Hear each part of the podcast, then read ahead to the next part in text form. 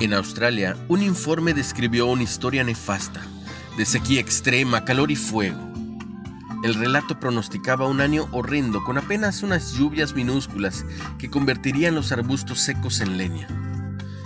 Incendios voraces abrazaron los campos, peces murieron, cosechas desaparecieron. Todo porque carecieron de un simple recurso que solemos dar por, por sentado. Agua, la cual todos necesitamos para vivir. Israel también se enfrentó con un dilema aterrador. Mientras acampaba en el desierto aparece esta frase alarmante. No había agua para que el pueblo bebiese. Velo en Éxodo 17. Tenían miedo y la garganta seca. La arena hervía, los niños estaban sedientos. Aterrorizado, el pueblo altercó con Moisés exigiendo agua. Pero lo único que podía hacer Moisés era acudir a Dios por ayuda.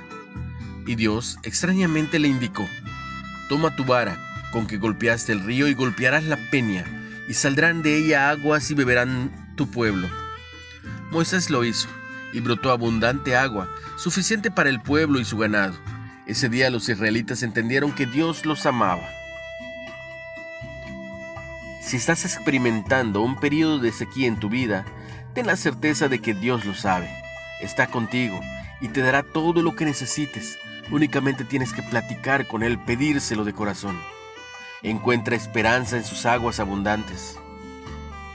Dios, ayúdame. Necesito tu provisión abundante. ¿Dónde están los lugares áridos y estériles de tu vida? Ponlos en manos de Dios. ¿Cómo puedes buscar las aguas abundantes de Dios y confiar en ellas? Ten fe. Únicamente ten fe comparte el mensaje. Recuerda que estás en Reflexiones de Ávila con H. Recibe mucha bendición.